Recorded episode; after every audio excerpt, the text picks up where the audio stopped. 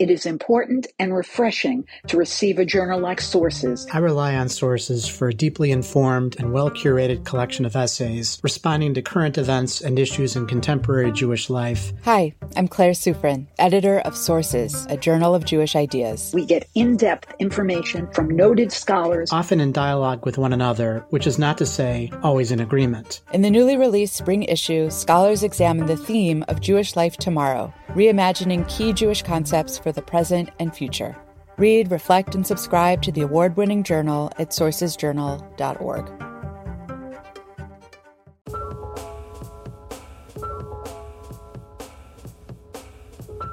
Hello, and welcome to Identity Crisis, a podcast about news and ideas from the Shalom Hartman Institute of North America. My name is David Zvi Kalman, and I'm scholar in residence and director of new media at the Shalom Hartman Institute. If you're a regular listener to this podcast, you might hear my name in credits as the producer of this show. For today's episode, I'm in front of the mic rather than behind it as guest host filling in for Yehuda Kurtzer. So in my off hours, I used to spend a lot of time in the world of photography, working in a home darkroom. And the idea is that the best moment to take a picture is not when you know how you feel about the subject of this photograph, but actually when you are feeling quite ambivalent about it, when you don't know whether the thing that you're photographing is something good or bad, and you're trying to discover in that moment how you feel about it, because it's actually in those moments that you are forced to grow and you're forced to spend time on a media that would otherwise be consumed quite passively and quite quickly.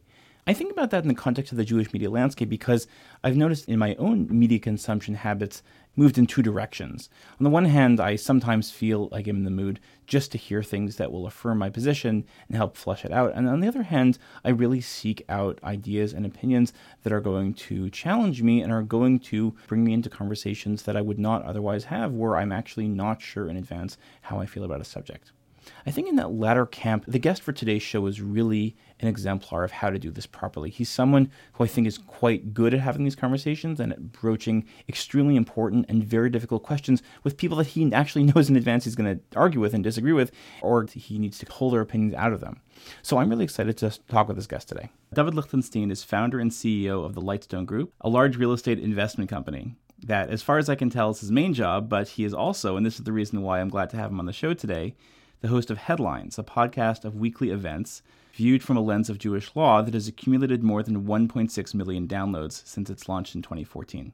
I want to talk about headlines, but for the moment, let me just say that I've listened to a lot of podcasts in the last decade, and as the space has grown more crowded, there continues to be nothing that resembles the show. In addition to this show, David has written two books about viewing current events through the lens of Jewish law, published by the Orthodox Union, not to mention several other books besides. So, David, thank you so much for being on the show today. Nice to be here, David. So let's talk about headlines. I've been in the podcasting business since 2013, and I've seen the style of podcast slowly become increasingly uniform as the industry develops. Headlines, though, just seems like it's doing its own thing. It has riddles connected to Torah and halacha. It's longer, as podcasts have become increasingly short, and it's really basically the only podcast that I know that contains both Aramaic and Yeshivish English mannerisms. So I'm curious if we can start by just having you reflect a little bit on the experience of creating the show. What spurred you to create it? What surprised you along the way? And what do you like about the medium itself? So even though I run a fairly large real estate firm, my background is yeshiva. And I actually never went to college. So I guess you could say my doctorate is in Talmud, Talmudic philosophy and law. And we've worked for really quite a while, well, at least in the United States, under the axiomatic impression that you're either a scholar or a business person. And I don't agree with that metric. And I think that we were supposed to live in both worlds. Most of the sages were working people. Rabbi Yochanan Hassandla, right? The Gemara talks about the woodcutter, Rabbi Gamliel, and when he had the big machlokes, Rabbi Shu. Rabbi Shu was a pchami. He made charcoal for a living, and it wasn't, the Rambam writes, because there weren't anybody who would support them. It's because the Torah is instructions. So imagine if you landed on an island where there was this huge set of instructions. One group of people took the instructions and they took those instructions and they used them to work, and the other people spend the rest of their lives just studying the instructions.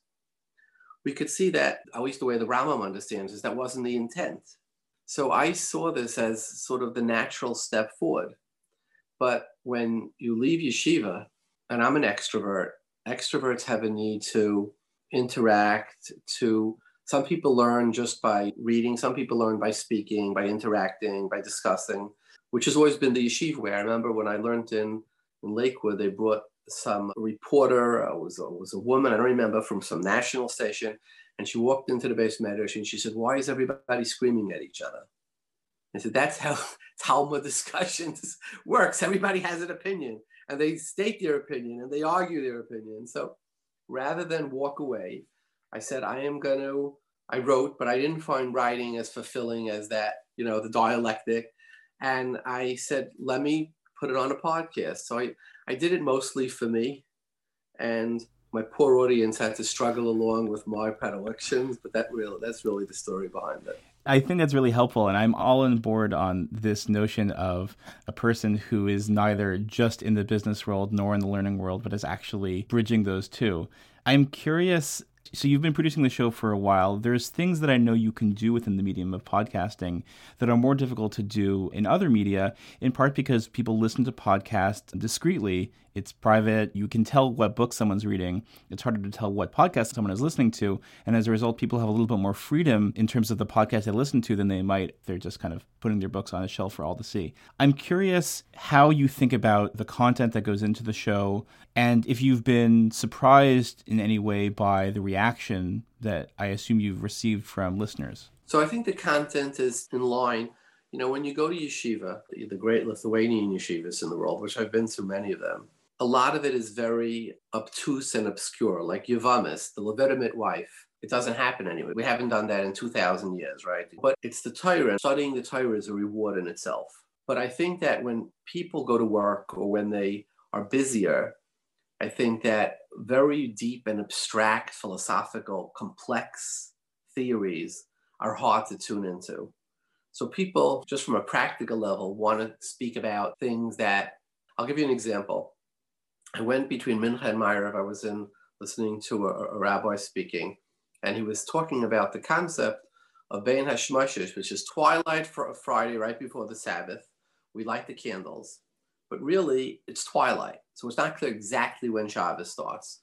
So the Shulchan Aruch holds, the Code of Jewish Law says that during that period, laws that are only prohibited by the sages, they're called a drabanan, right? You could do if there's a need for the Sabbath, whereas laws that are prohibited, midaraisa, which means from the Torah, right, one of the 613 commandments, those you would not be allowed to do during the twilight area. So this rabbi is talking about an obscure case, like let's say you forgot on the table something that's muktzah that you can't move, would you be able to move it? And the crowd is sort of like sleeping.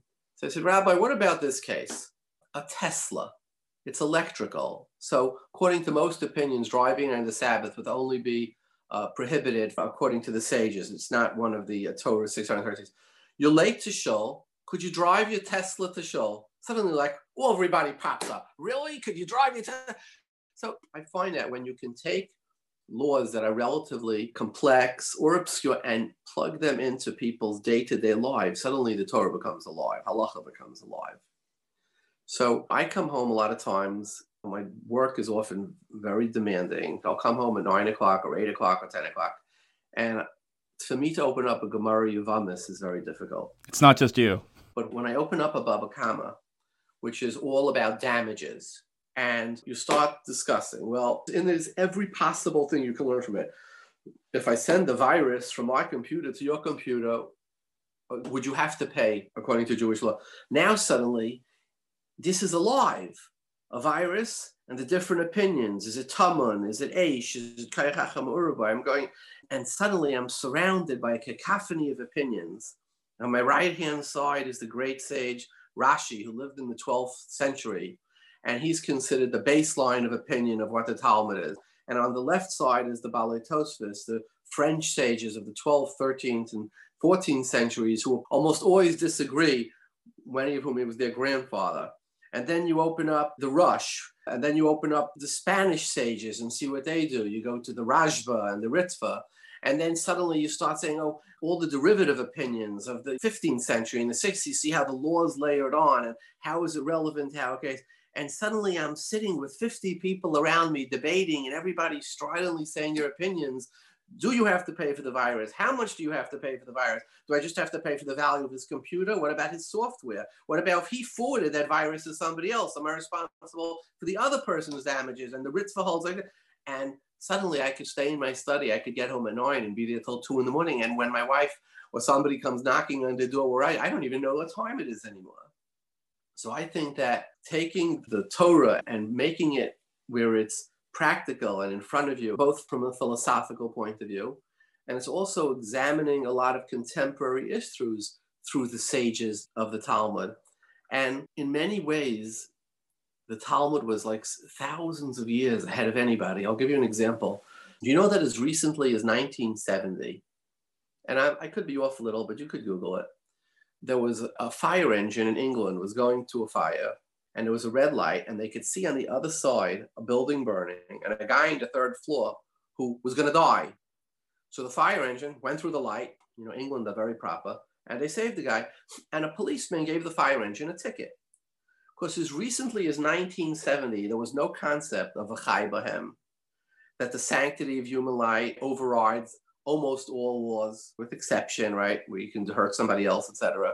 And they changed the law because of that incident to say, wait, let's get some perspective here. But you know, as recently as the 1700s, if somebody was attacked and in defending themselves, they killed the attacker, the person was considered a criminal, and at one point they were put to death. And as late as the 1800s, all their property went to this queen. So things that halachically and Talmudically and we have taken as granted for thousands of years, like it took Western society ages to catch up to. So that approach that you're highlighting, I feel comes across loud and clear in the podcast and also in the books. And I actually had a couple of examples that I wanted to talk with you about specifically, because you're not the only person who is trying to apply Jewish law to questions of technology. I think that's very in vogue. It's something that I personally am really interested in.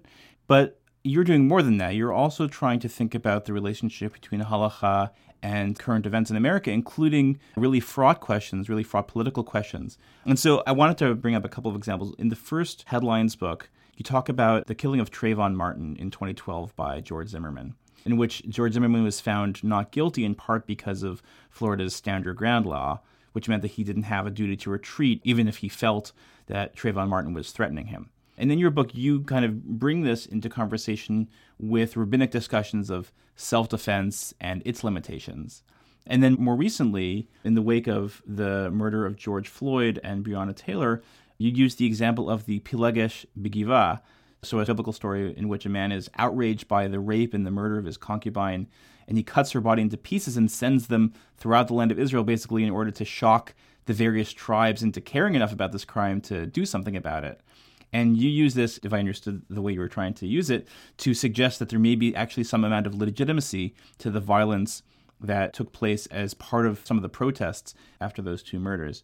And I think what you were suggesting there is that the Torah recognizes that there are societal problems that are so large that some amount of violence is actually a reasonable response. So I've noticed this framework. And at the same time, I've noticed that very often when you bring guests on the show, you're trying to kind of ask them whether the frameworks that you've proposed are successful, like whether they agree with them. And I've noticed that they're often like a little bit skittish around saying like, well, you know, maybe it applies, maybe it doesn't apply, but they're often a little bit more hesitant than you are to kind of make a definitive statement one way or the other about whether it is possible to take halachic knowledge, Jewish legal knowledge, and really bring it directly into conversation with something that appeared in the headlines yesterday. So I'm curious if you can reflect a little bit about that particular kind of use of Jewish legal knowledge, and if you have a theory about why your guests might be more wary of it than you are. Okay, so I think it was Trotsky, I could be wrong, who said, what you write with a lead pencil, you can't erase with a steel eraser, right? And I think that many of my guests are leading halachic experts, and you're applying very complex overlays, which have very many details and circumstantial issues, and they don't want to be on the record as saying, like, without a really thorough examination, yes, this is that. Because the next thing is they've established precedent that gets trotted out in so many, and I can give you example both legally and halachically, how precedents, if they're not really exact, can be so twisted. And I'll give you an example. Judge Coney Barrett, now on the Supreme Court, I think her first case was some adoption agency, the city of Philadelphia versus a Catholic adoption agency. And the Catholic adoption agency would only give their children to couples that were not of the same sex. And Philadelphia passed a law, an LGBTQ law, that you cannot discriminate. Same-sex couple want a child, you can. So somebody remarked to me, well, that's going to be a layup for her. She's, of course, going to say that they have a right to respect their religion. Now, I'm a Talmudist, right? So I said, really? Now let's take that law. You have a right to protect your religious beliefs. So if you're a Catholic and you walk into a Jewish bakery and the guy is very pious and he believes, you know, Catholicism is wrong, or twisted, you. Now would the Jew be able to say to Judge Barrett, you know, based on your law, I'm not going to serve you. So just as an example, it's so easy when you set precedent, you really have to be very thoughtful as to do it in a way where if it's used in other situations, you've in your ruling basically laid out, these are the parameters and these are the details. And this is why, so that otherwise you can end up with a real train wreck. So I think for a rabbi to come on, what for me is a discussion, bringing up very valid points of historical thing that would create that conversation. If he were to rule that way, it's not going to be on a radio program or a thing. It's going to be with a lot of thought and a lot of detail. And so I think that's a lot of hesitation. I think what you're describing actually is a phenomenon that I've noticed as well in halakhic literature over the past, say, 50 years, where in some ways it is easier for people who are not in positions of power to have a somewhat richer or more contemporary or more definitive conversation about Jewish law, in part because the stakes are lower, or in part because they're speaking to individuals rather than they're speaking to groups. And I think that goes to your point earlier about the kind of virtue of being both a businessman and a scholar at the same time. Just for the record, I used to very often put on, I said, the purposes of these programs are not for making halachic rulings. They're to create a conversation, and now go do your homework, speak to your rabbi. If you're a yeshiva boy and you know how to learn, take out the books, but certainly do not make rulings. I mean, this week we had on Rabbi David Feinstein, Rabbi Moshe Feinstein's son passed away, and his expertise was in life and death situations. Like, do you pull the plug on people who are in comas? So, like, please do not try this at home, whatever you're listening to on this broadcast, right? Whether a mother can take an organ that was harvested illegally, please, this is not, do not try this. This is complex. I'm just doing it to lay it out there, what the type of issues, his way of thinking without getting into the details, which really God is in the details, right? It's interesting, those disclaimers of like, consult your local rabbi, I know is also the stance of the Journal of Halakha and Contemporary Society, which I think closed a year ago or a little over a year ago. And I wonder if there's kind of like a, you know, a little bit of a wink in saying that, in that the way that people today often consume information about Jewish law is much more individual. And they, in fact, do take it quite seriously, whether the people who are writing those opinions say they should be taking it seriously or not. Hi, I'm Jenny Noticeless, Senior Development Officer at the Shalom Hartman Institute. With so many of us home and looking for ways of being in community, we have launched Hartman at Home, a full calendar of online public events running through the end of 2020, taught by incredible faculty like Michal Bitton, Yossi Klein-Halevi, Chana Pinchasi, Tal Becker, and Rachel Korazim. You can find out more and register for any of these programs by going to our website, shalomhartman.org. I wanted to bring you back to thinking about the pandemic and the way that you responded to the pandemic within the podcast. So from what I've seen from the very beginning of the pandemic, you took the danger of indoor synagogue gatherings very seriously, and you strongly criticized people who secretly gathered to form clandestine minyanim. I think at one point even using the legal term rodef to refer to someone who's actively trying to murder another person. At one point, I think you also played a recording of a Jewish nurse giving a vivid description of the refrigerated morgue trucks parked outside of her hospital, pleading with people to wear a mask and maintain social distancing. You certainly have seen that a large portion of the Orthodox community has reacted strongly against mask mandates and restrictions on in-person gathering. What, in your mind, explains the gap between these facts on the ground and the seemingly very clear Jewish legal regulations that prioritize preserving life over almost all parts of Jewish law? So that's a complex question. And I think that there's many different parts to it. I think one part is that the overwhelming mass of Orthodox Jews are Trump supporters. And the fact that the president openly derided mask wearing, never wore a mask, had many super spreader events in the White House, etc. So people followed by example. And it became highly politicized and rather be seen as a plague, which is what it is. It was seen as, I have a friend who's not Jewish. He's in the wireless business. He built wireless towers. He was in Florida, and he's a very bright fellow. So he went to the beach with his wife for a vacation, and he was wearing a mask, and he said, people were laughing, and they said, oh, you must be Democrat. So this is in Daytona Beach. So I think that here in the Northeast, we don't recognize that, but it was political. I was telling somebody I know who was like one of this party, and somebody in their family was dying. I said, like, why don't you just tell them to sign on to the Republican ticket and the corona will go away? And that's how absurd it was. But so it wasn't just a Jewish thing or Orthodox thing. But I think that there are other elements to it as well. Before we get to the other elements, I want to just kind of press on this for a second. I'm totally with you that there's a very clear political component to it, but the communities of Orthodox Trump supporters also have a very clear allegiance to halacha, to Jewish law. And I'm curious how, having spoken to many people on your show who are skeptical of mask mandates, I'm curious what your sense is of how those two things interact, that political affiliation on the one hand, and a Jewish legal mandate, which seems to require something quite different. I mean, we've heard from Trump, it's the flu. The flu kills hundreds of thousands of people every single year. And this is a flu. So when you get this type of disinformation from the president of the United States, I mean, you're not hearing it from some Ku Klux Klan leader or some, UFO advocate. It's from the president on all the major networks from the White House, and he says it's the flu. And there are many such events, and he held many super spreader events because he said it's the flu, right? So that's from a medical point. And I still get from people, it's the flu. I said, a few thousand Orthodox people died in the greater New York area from COVID. Do you know anybody who died of the flu?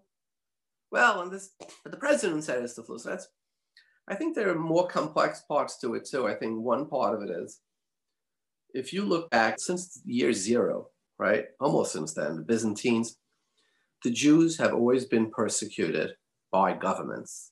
It wasn't individuals. I don't know where your grandparents come from. Russia, I imagine, they had the Pale of Settlement. A Jew was not allowed into vast, vast swaths of the Soviet Union. There were certain splinter areas. To go to St. Petersburg, they had to get like a visa, right? In Poland, I mean, they had the white laws. I mean, there were 100 industries. Jews were blacklisted. You weren't allowed to become a doctor. You weren't allowed to become a lawyer. So we've lived through 2,000 years of discrimination, genocide, Holocaust, pogroms, Khmelnytsky. We live in a tiny bubble. It's real, the premier of China spoke in Harvard around a few years ago. And I don't know what the context was, but one of the students asked him, what do you think of the French Revolution? Liberté, égalité. And he thought for a minute, are you talking the Chinese go back 3,000 years? And he thought, and he said, it's too early to tell. Now, the Industrial Revolution is 200 years ago, right? So when you ask a Jew, an Orthodox Jew, this government, this loving government is enforcing laws for your benefit. And they're coming from a different world. They're coming from our history. I mean, we celebrate Chagim that go back 3,000 years, right? And we celebrate rabbinic things that go back 2,000. We live in a world that's, you take somebody from the street and you ask him, who was your grandfather? Geez, I don't really know, my great-grandfather. You pick your average Orthodox Jew, he'll give you a lineage that goes back to Abraham, right? So now you're asking him, in this bubble, this 50-year bubble, they're telling you, and they really mean it, and they're trying to protect you, Governor Cuomo, when he says he doesn't want 10 people. And it's just a whole different lens that they're looking at it, right? So that certainly plays a part in it, right? Yeah, I think you're right about much of that. What is striking about what you're describing, though, is that it seems like you're describing a kind of reprioritization, where it's not that there is an attempt to justify political positions through Jewish law, but rather that politics is just kind of overriding, perhaps because it comes with it a completely different set of facts. But that obviously causes real tensions within communities because it suggests a real clash of values between people who imagine themselves as trying to simply follow the law as it is written or as they understand it to be written, and those for whom politics is first and foremost. And I'm curious if you see this as, first of all, if you see this as a rising tension, and how do you ensure that political ideas don't end up cheapening Torah by kind of riding along a wave of some easy interpretation in order to achieve some immediate political end? Well, I think that there is a conflict. You know, this government law happens to be for our best interests. But the government law that was 100 years ago that said you can't wear a yarmulke or a beard or you can't have shechita, like the Jewish ritual slaughter was attacked in, I think, Belgium this year, right? So I think that the Jew walks on eggshells on a tenuous line, like balancing moral values that have become outdated. I mean, look at marriage.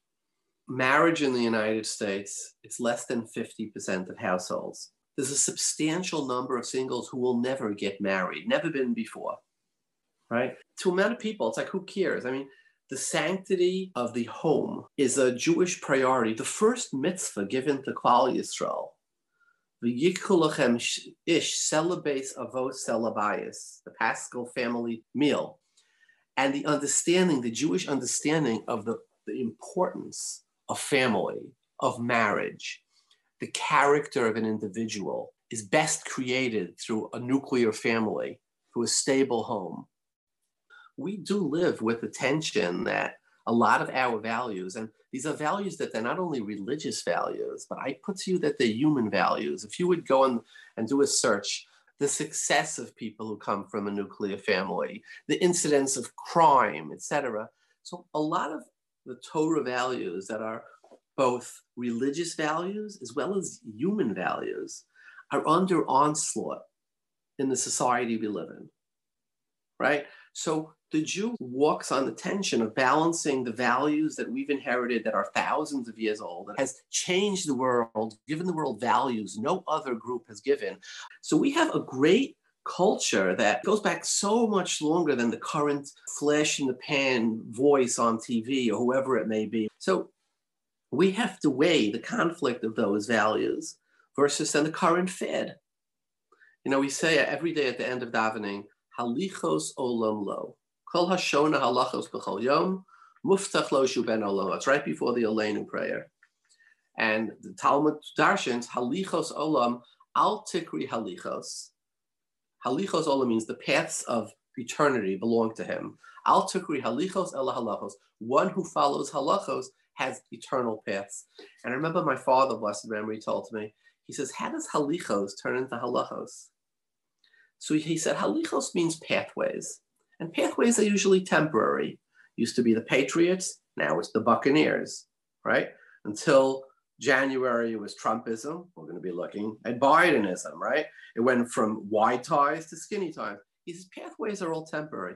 When we say halichos olam, eternal pathways, right? That seems to be almost a paradox. There's only one way it could be. It must be halachos. Halachos are eternal.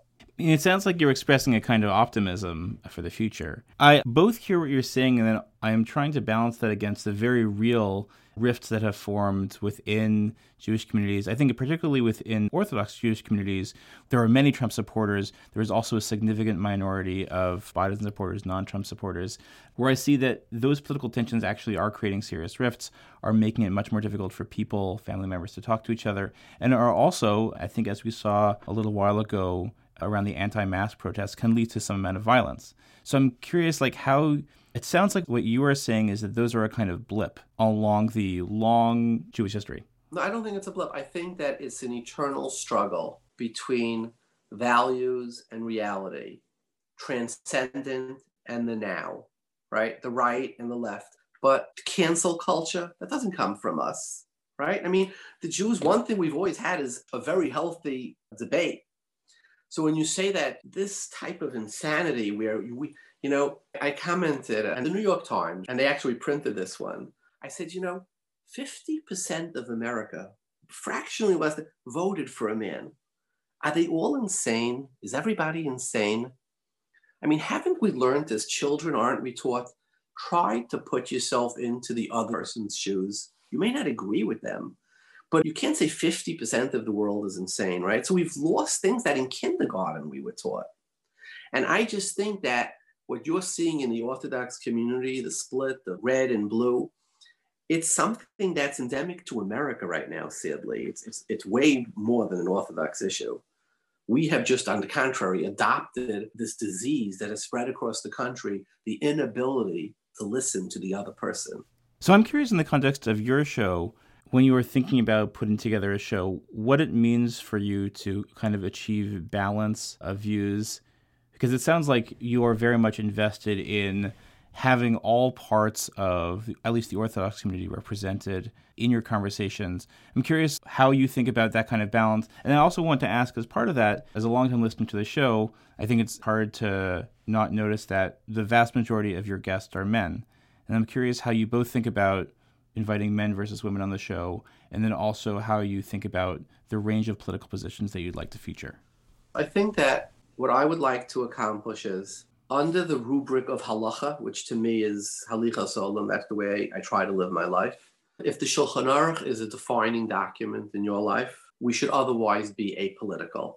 And if I can bring on from the very right all the way to the left, but who all work under the rubric of halacha, I've created a dialogue. And dialogue, which we see in the United States, is so missing. In Judaism too, creating the dialogue creates real value. And people open up their eyes and they say, wow, I didn't understand that other opinion. So we've created like awareness, brotherhood. Kol Yisrael arevim zelazeh.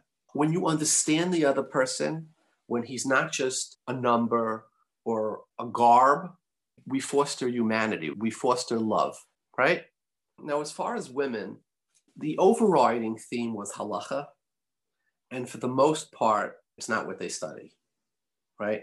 So when we've gone off of halacha to social issues, psychology, bringing up children, marriage, and stuff, we've had many women who are experts in this field. But for example, last program is about end-of-life issues. Most women would just not really be comfortable discussing that. So it's not male or female, it's what's your area of expertise. So on child rearing, I would have a woman before I would have a man, or psychology, or social issues, or et cetera. But we've had on many women over the years. For me, it's not about misogyny. It's just about looking for somebody who's published on that. We try to get somebody who's published on the area that we're discussing. I mean, it sounds like what you're describing is they reflect existing inequalities within Orthodox communities, which have far more men in positions to speak to matters of Jewish law. Well, you say it as an inequality, and that's a discussion, because I don't see it as an inequality. I think that there is the female voice and there's the male voice, and they're equally valuable. And I'll give you an example. You're male. Do you think it's a matter of inequality that Jewish heritage is matrilineal and not patrilineal? In other words, if a Jewish woman marries a non-religionist, the child is Jewish. If a Jewish man marries out, right, the child is not Jewish. Do you see that as a sign of inequality? I don't. I see it that there's different voices. Right? And both voices are equally valuable. The man in Judaism, and I'm going to use very broad metaphors, which please do not hold me to, is sort of supposed to be the hunter-gatherer out there in the world. And it could be both intellectually or physically. And the woman is supposed to be the one who brings up future generations, who ensures the continuity of the Jewish people, who brings what was brought back and turns it into a home. Now, when we talk about the lineage, the future of the Jewish people, we say that's through the woman. Nurturing comes from her. Empathy comes from her. When I say comes from her, I don't mean singly. There are men who can nurture and there are men who can be empathetic, but just in broad strokes, the nurturer, the one who gives love, the one who, for the most part, creates the psyche of a child till they're 4 or 5 years old. Father's out there. The mother's doing all that. So is that unequal, or is that just a different voice? Judaism believes that they're equal, but they have different voices. I think we probably disagree about that, but I think that's probably for a larger discussion. But if we wouldn't disagree, we wouldn't be Jewish. You might be right. One more question, if that's all right. So I think there's a number of positions that you've expressed in the conversation today, which I personally disagree with, about gender roles, I think, in particular. You clearly are someone who's very interested in community dialogue. and having people who disagree with each other speak. I'm curious to what degree you see it as being important for people in the Orthodox community to be in conversation with people outside of it in a way that creates mutual understanding there. Because I see within the sphere that you operate, you are engaged in a project that is creating some amount of conversation and some amount of understanding. But there's also a kind of separate conversation happening also within the Jewish world, which looks very different. I'm curious how much you personally are interested in that conversation and how much you think it is important for Orthodox Jews to be involved in that conversation. I think that's a complicated question. I think that it's a question on many levels. Should we be interacting with secular Jews? And then should we be reacting with the world as a whole, right?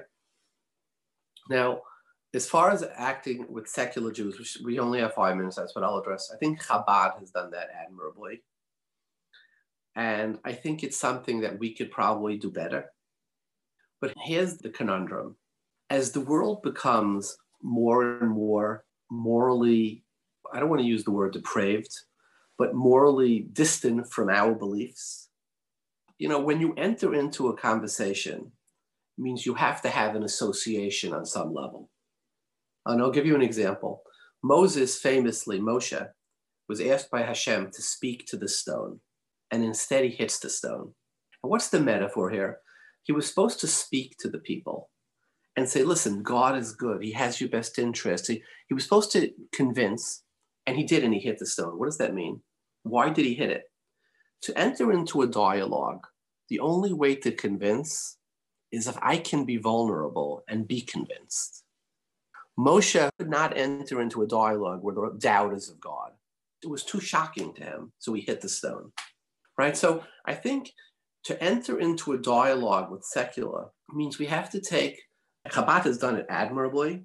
I don't know what their loss ratio is, but we have to take the yeshiva boy who has never been on the internet maybe and has never debated LGBTQ issues, right? And suddenly we're thrusting him into a sphere where to have this conversation is, you better get educated, son. So there's a certain element of like, I just don't want to take that chance of infection, right? And have the benefit of now being a persuader. And that's a risk. And as a leader, I understand the dynamics of that risk.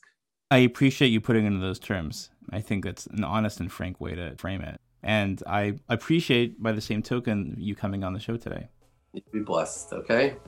So that's our show. Thanks for listening. Special thanks to David Lichtenstein. Identity Crisis is a product of the Shalom Hartman Institute. It was produced this week by me, David Zvi Kalman, and edited by Alex Dillon. Our managing producer is Dan Friedman, with music provided by SoCalled. Special thanks this week to Yehuda Kurtzer. To learn more about the Shalom Hartman Institute, visit us online at shalomhartman.org. We want to know what you think about the show. You can rate and review us on iTunes to help more people discover it. You can also write to us at identitycrisis@shalomhartman.org. Subscribe to our show in the Apple Podcast app, Spotify, SoundCloud, Audible, anywhere else podcasts are available. My name is David Zvi Kalman. Yehuda Kurtz will be back next week. Thanks for listening.